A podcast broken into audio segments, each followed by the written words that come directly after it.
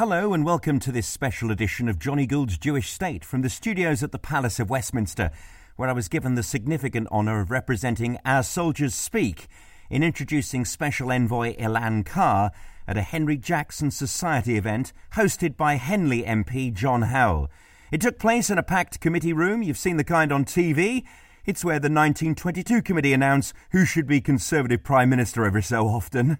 Elan Carr stirred the audience, discussing his White House role in combating anti Semitism, and as you'll hear, he defines it in its 21st century appearance. He discusses its link to anti Zionism and gives the history of actual Zionism, which he says doesn't start in the mid 19th century in Middle Europe, but goes way back, way back to Parshat Lech Lecha, a portion of the Torah that's read in synagogue on the third Shabbos after the festival of Simchas Torah, the third uh, Sabbath after Simchat Torah. Jonny Gould's Jewish State is taking me to new places, meeting new dynamic people, and I'm grateful to Sergeant Benjamin Anthony for affording me this privilege. I need to invite Jonny Gould. It's a great pleasure to invite Jonny Gould uh, for uh, Our Soldiers Speak, who has brought Elan over and he wants to say a few words about that. Thank you, John. Uh, yes, my name is uh, Jonny Gould. Uh, I am the UK liaison for Our Soldiers Speak. Uh, it's a pleasure to be here at the Palace of Westminster today. Just a little bit of background on Our Soldiers Speak. It's an organisation which was founded following the uh, Lebanon War in uh, 2006, the second Lebanon War, and it's dedicated to bringing about high level policy briefings on the State of Israel from the perspectives of security, strategy, diplomacy, uh, politics, media, cyber, high tech, and more. Adding a bit of value there, ladies and gentlemen. OSS is the sole organization globally through which the IDF, the Israel Defense Forces, the Israel National Police, and the Israel Ministry of Justice dispatch uh, uniformed senior ranked members um, of um, their organizations to uh, campuses around the world, through the English speaking world, as well as to US military academies. Uh, the OSS is not an advocacy organization, uh, but it promotes dialogue about an understanding of Israel's strategic position within the Middle East and the international uh, community. Three key initiatives OSS Campus, uh, that's the vehicle through which the IDF and the police dispatch senior officers to campuses. OSS Elite, which uh, convenes uh, policy and strategy briefings for members of the US Senate uh, and the US Congress by senior ranked members of the IDF and police. And it does the same for legislators and policy influence uh, throughout the Western world as well. And uh, finally, OSS Israel, uh, because plain and simply, we recognize that Israel is its own finest ambassador. The Israel Law and Policy Tour brings select graduate and doctoral students committed to careers in public service to Israel um, for an academically rich immersion into the law and policy considerations of the country.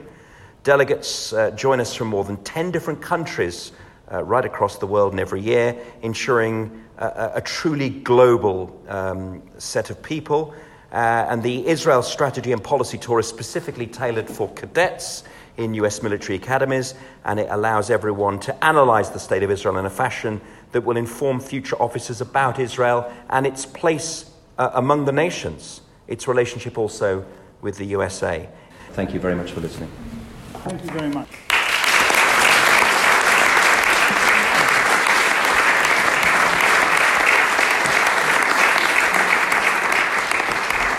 Well, MP Howell, thank you so much for, uh, for hosting us. Uh, thank you to the Henry Jackson Society. Thank you to uh, OSS, Our Soldiers Speak, two amazing organizations that are doing uh, incredible and uh, who have uh, great moral clarity in everything they do. We very much appreciate your, your moral leadership on the urgent issues of our day. Um, I want to thank all of you for, on my account, having braved the rain which I understand is rare here in London. And thank you for, uh, thank you for making it out nonetheless. It's a full house, and I'm uh, very grateful and I appreciate it. It is a uh, special privilege and honor for me to make what is now my second visit to uh, address um, an audience here in Parliament in these august halls. that provide, no question, throughout history, that have provided the inspiration for every democracy and for every deliberative body in every democracy, including uh, my own Congress. And so to come here to the mothership where, uh, where it all started is, uh, is a special honor and a special privilege. So thank you for having me. Thank you for opening uh, your chambers to us. And, uh, and uh, it really is a pleasure and an honor. I'm privileged to bring you greetings from the President of the United States and from Secretary of State Mike Pompeo, my boss, who, as part of this administration, are champions of the US UK alliance and, uh, and will be champions of the US UK alliance. Please know that as uh, your parliament engages in vexing and difficult questions, uh, please know that the United States of America has your back. Uh, Vice President Pence recently made a very strong statement to that effect, and, uh, and uh, that has not changed. we stand with you, and, and we have the back of our friends here in Britain. Uh, in addition to being champions of the US UK uh, relationship, President Trump and Vice President Pence and Secretary Pompeo and everyone in the administration uh, have distinguished themselves as being committed in unprecedented fashion to the fight against anti Semitism, to the protection of the Jewish people throughout the world, and to support for the State of Israel. Even by the elevated standards of the most philo Semitic country in the history of the world, the United States, even by those elevated standards, this administration is simply unprecedented. And it is my great privilege uh, to serve as part of that team. Nine months ago, the President and the Secretary appointed me uh, to serve as America's leading diplomat in the fight against anti Semitism, to advise the administration on U.S. policy, and to direct U.S. policy on this issue. And I take this role at a time of shocking, shocking developments in this arena throughout the world. Anti Semitism on the rise everywhere, regardless of geography, regardless of context, regardless of country. We see anti Semitism on the rise here in Europe. In Europe, where we are approaching the 75th anniversary of the liberation of Auschwitz. Hitler once infamously said in the close among his last days that in, in 200 years the world will forget about all of this and go back to killing Jews. And we see now that he perhaps overestimated the extent to which this ancient hatred can be kept at bay less than 75 years. And Jews are being attacked on the streets of Europe. There have been murders of Jews in the streets of Europe, Jewish property vandalized, certainly in Western Europe and in Eastern Europe. We see in my own country Jews murdered in synagogues because they are Jewish. The internet throughout the world and in every language boiling over with anti Semitic hatred. The UN continues to be the UN. In the Middle East, we see allied countries. I'm not talking about Iran, countries allied with the United States and the United Kingdom, whose textbooks could have come from Germany in the 1930s, indoctrinating Jew hatred in children. And then, of course, we have the elites in Europe and in the United States expressing what is often known as the new anti Semitism in so unvarnished and unapologetic a way. The campuses, here and in my country, becoming, in many cases, cesspools of anti Semitic activity. And we have to ask what is going on? And more importantly, what can we do about it? So let me tell you what we're doing about it. At the direction of the president, my administ- I and, and our administration is simultaneously confronting all three sources of anti Semitism.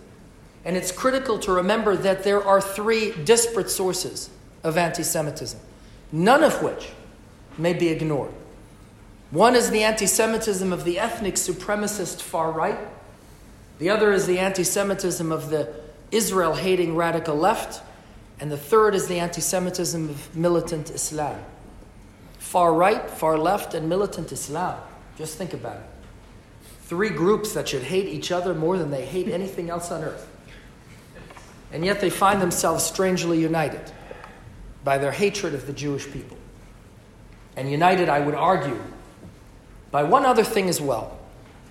And that is the fundamental incompatibility of their values with everything on which the United States, the United Kingdom, and so many other countries were built.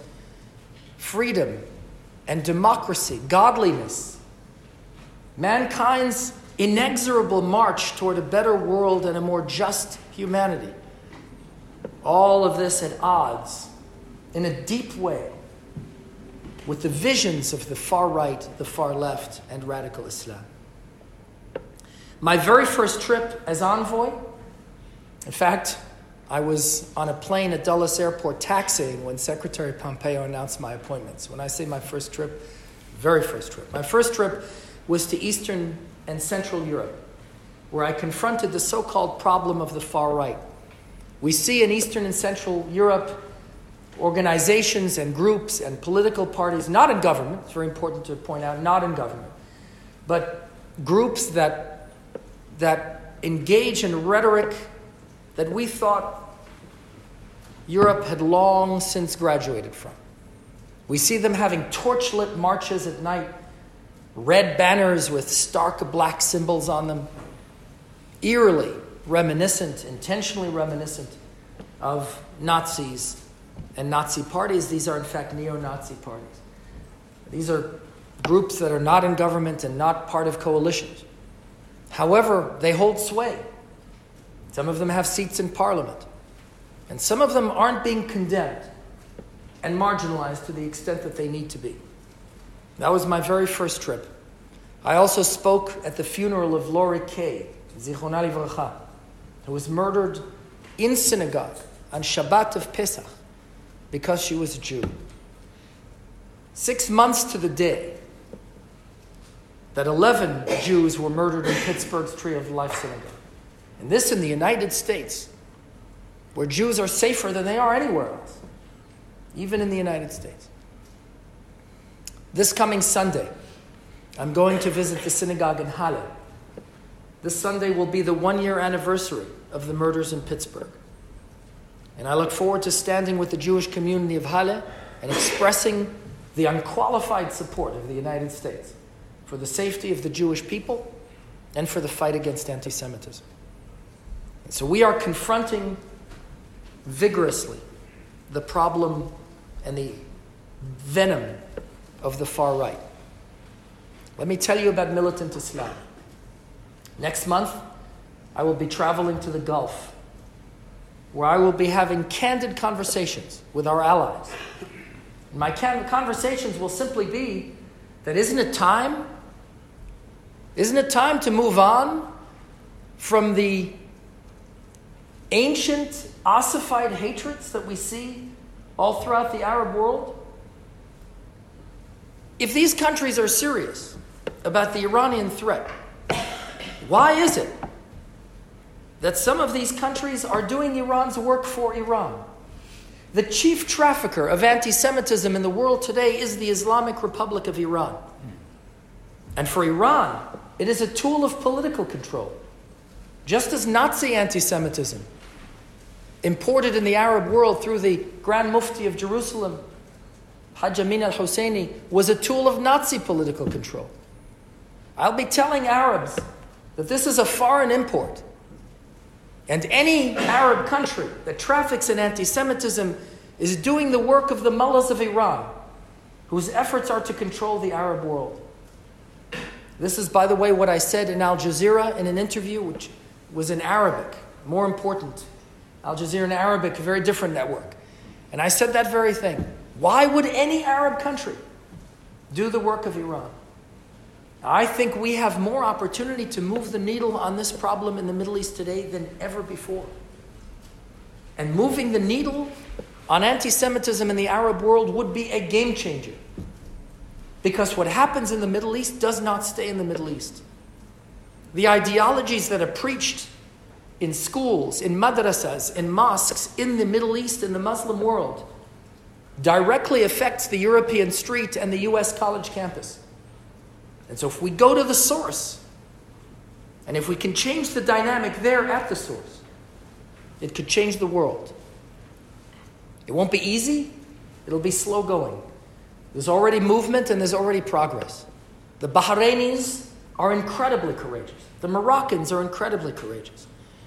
Some other countries need work. And I'm going to be doing that work starting next month. Now, let me tell you about the third category.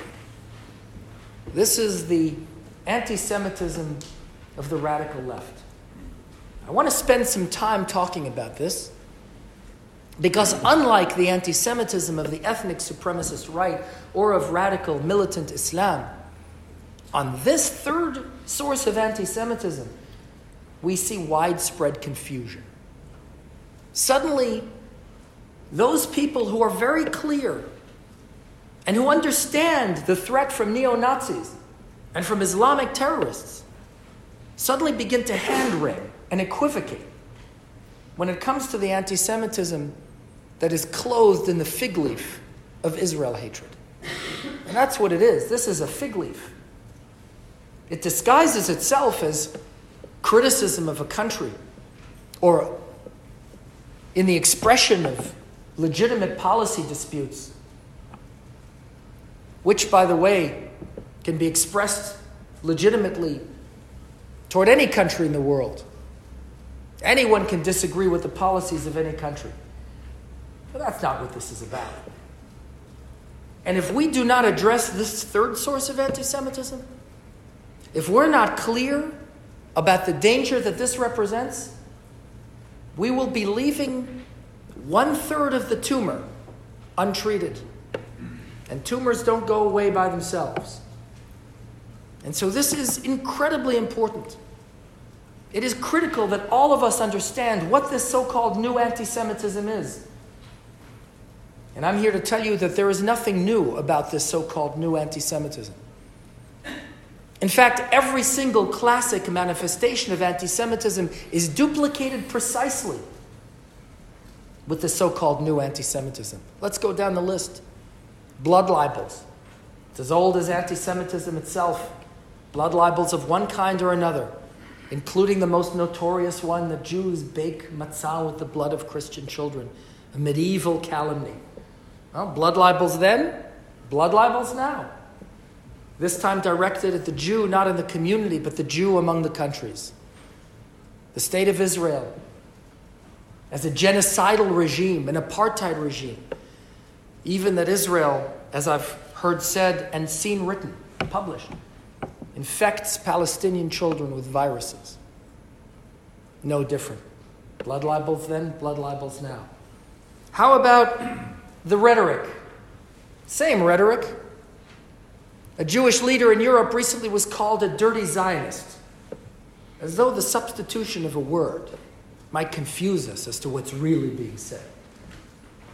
My own grandfather in Iraq was arrested one morning. My mother was a young girl. She remembers he had shaving cream on his face. There was a knock at the door.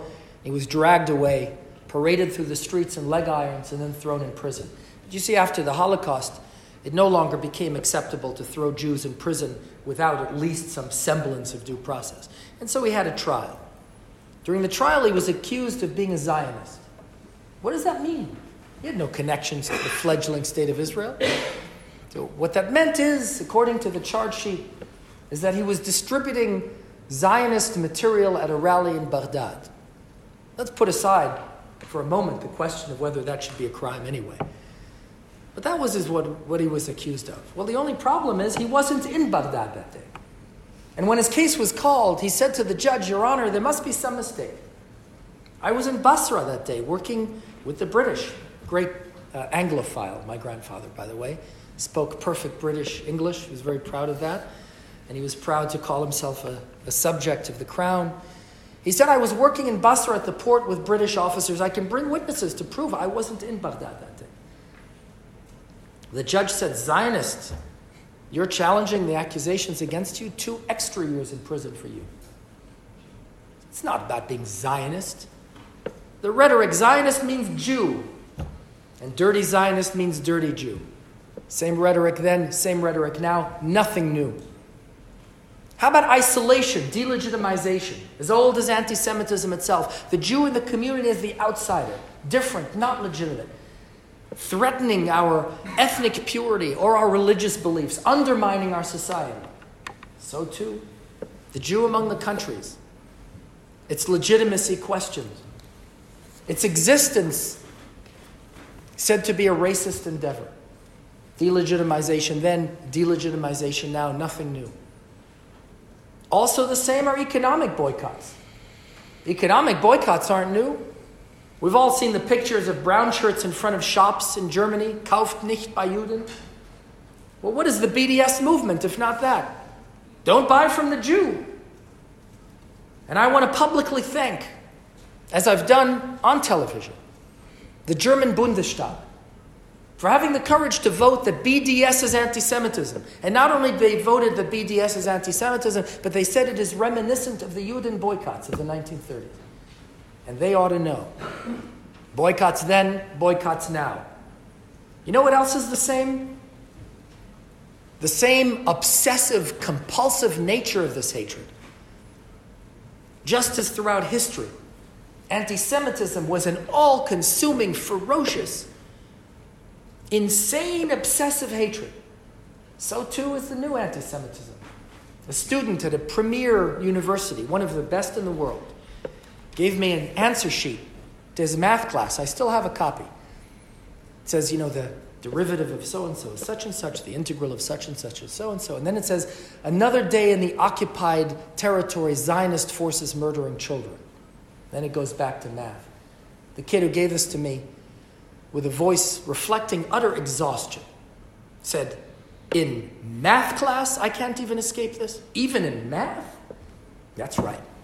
That's right, even in math. Because, like the old anti Semitism, the so called new anti Semitism is just as insane in the target of its hatred, just as obsessive, just as focused. And lastly, lastly, and this is a very important point, what is similar between the new and the old anti Semitism? In fact, what has always been an integral feature of anti Semitism throughout the ages is blaming the Jew for the anti Semitism. Do you know even Kristallnacht was blamed on something a Jew did, and by the way, not fictional. No blood and matzah this time. An actual event. Kristallnacht was blamed as a reaction to the assassination of a German diplomat by a Jewish kid, Herschel Grynszpan. But just because the Nazis claim that that's why Kristallnacht happened, are we so gullible as to believe it? Are we confused on this point? Or do we understand clearly and unequivocally that Kristallnacht was part of Nazi Germany's strategy of eradicating the Jewish people. Well, so too should we confuse, should we be confused when the new anti Semites blame their vitriol and venom and their anti Semitic actions on something Israel does, fictionally or actually? A building project here, a military operation there, something Prime Minister Netanyahu said, something Prime Minister Netanyahu didn't say but should have said? Are we so gullible as to believe that that's why there is anti Semitism? Because of the victim? Because of the target? And yet people do this all the time. They fall for it. Well, it's just criticism. It's not just criticism. And it's not just Bibi. Before Bibi, it was just as ferocious. Labour prime ministers, Likud prime ministers. And it'll be just as ferocious after, because this has nothing to do with what Israel does or what Israel says. It has everything to do with what Israel is. Just like the old anti Semitism. Let me tell you about the effects of this. Because unlike the anti Semitism of the far right and militant Islam, in Western societies, this new anti Semitism has somehow come into widespread acceptance. You call yourself an anti Semite, they'll run you out of town. You call yourself an anti Zionist, They'll give you tenure. They might even elect you to something. A recent survey of university students shows that Jewish university students in the United States are less supportive of Israel today than they have ever been, more inclined to identify with Israel's enemies than ever. And the crisis, it is a crisis, that's what it's called. The crisis in the evangelical Christian community in the United States is that we're losing our young people to Israel.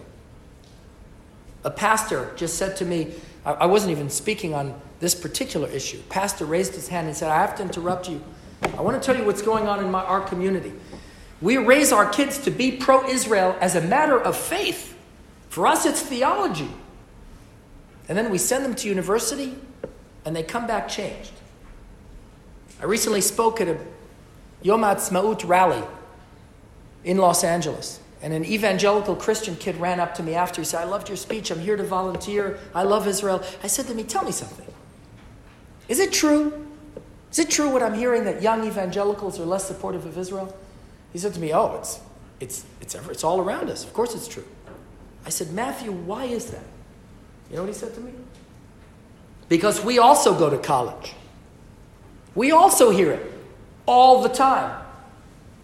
It's a 24 7 indoctrination against the Jewish people in the state of Israel, and yes, even in math class. Now, if Jews and evangelicals are being turned, what does that mean for everyone else? Those just aren't two random communities. Jews and evangelicals, that's the base. That is the base of philo Semitism and pro Israel support and lest anyone think that these effects might be short lived or limited to that other world, the world of the campus, not our world. Let me tell you about the most chilling meeting I've had in the last nine months of my work. That meeting was with one of your MPs, an MP who walked out of the Labor Party because this MP said, I will not sit at the same table with anti Semites. I met with this MP in Washington, D.C. And this MP said to me, this disaster that we have in England all started on the campuses. We did nothing because they were only students. And then it moved into the Labor Party. But we did nothing because it was only the far left fringe. And today they won, we lost, and I no longer have a political party that I can call home. I'm quoting the MP, by the way, not my words, the MP's words. I want you to know my hair stood on end. What a clarion warning for the UK, for the United States, and for every decent, loving country in the world. I was told by a student at Oxford that the price of being Jewish at Oxford University, one of the most prestigious academic institutions in the world, the price of being a Jewish student and going unmolested as a Jewish student is to divorce oneself completely from Israel. The JSOC apparently does not touch the subject of Israel, does not talk about Zionism. And therefore, they're okay. They can exist as Jewish students. But would anyone say that it is okay to exact a price from a Jew that they cannot wear a kippah ever, or can't keep kosher, or can't keep Shabbat.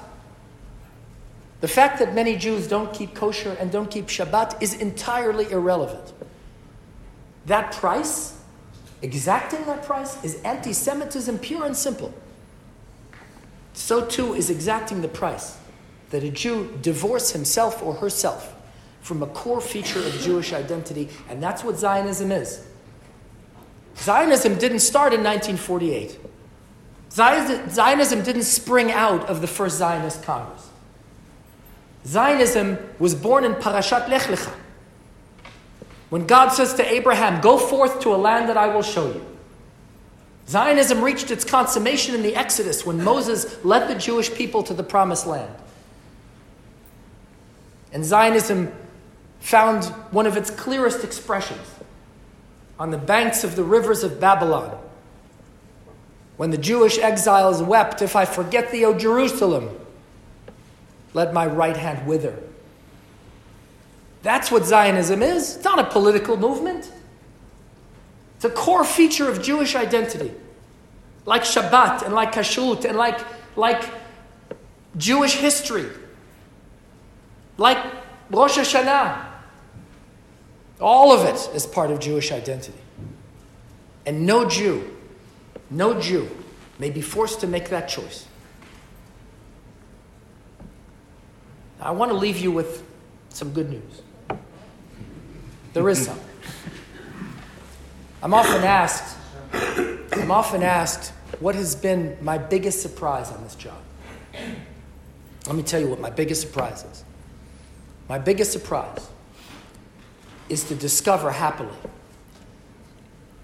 the number of leaders, the number of decent people in the world who genuinely get it, who are champions of this cause. Not only allies, champions of this cause. Some of them are Jewish. Most of them. The vast majority are not. These are leaders at all levels. Some are prime ministers, some are ministers, many parliamentarians, mayors, anti Semitism coordinators. And what they understand to be the case is that anti Semitism isn't only about Jews. And the fight against anti Semitism isn't only about protecting Jews. At every opportunity and every time he talks about it, President Trump calls anti Semitism a vile poison. He always refers to the vile poison of anti Semitism. He did that in a State of the Union address. He just did that two weeks ago at a, a, a Rosh Hashanah call with Jewish leaders in the United States. It is a vile poison because anti Semitism is history's greatest barometer of human suffering. And every society that has imbibed this poison has rotted to its core and produced human misery at a level that defies description. That lesson doesn't need to be taught here in Europe. That's what anti Semitism is. And these great champions of this cause get it. And they, with passion and moral clarity, stand up and speak and they say, What kind of country do we want our kids to inherit? What kind of continent? What kind of Europe? What kind of world? Because nothing less than that is at stake here. We're talking about the future of our children and grandchildren, non Jewish chil- children and grandchildren, who risk inheriting a world that is broken and violent and evil. Because where there is anti Semitism, there is violence and injustice and evil for everybody. And these leaders are incredible advocates. I have the great honor and privilege of calling great leaders like John Mann and Eric Pickles, my colleagues, my partners, and my friends. Also, Katharina von Schnurbein, the anti Semitism coordinator for the EU. Felix Klein of Germany. Georg Georgiev, deputy foreign minister of Bulgaria, and the list goes on and on and on. Incredible, incredible people who are champions of this cause. If we didn't have friends like that, I'd be worried. But I'm not. I'm actually optimistic. I'm optimistic that we can make real gains in this ancient fight against this ancient evil. As I walked here to Parliament, um, and I did walk a little bit, um, I passed the statue of Churchill uh, right across the street. And I had to think about the stark contrast between Churchill and the enemy he faced and defeated in Europe. An enemy of notorious historical evil, and an enemy that made anti Semitism a core feature of his ideology and his military campaign.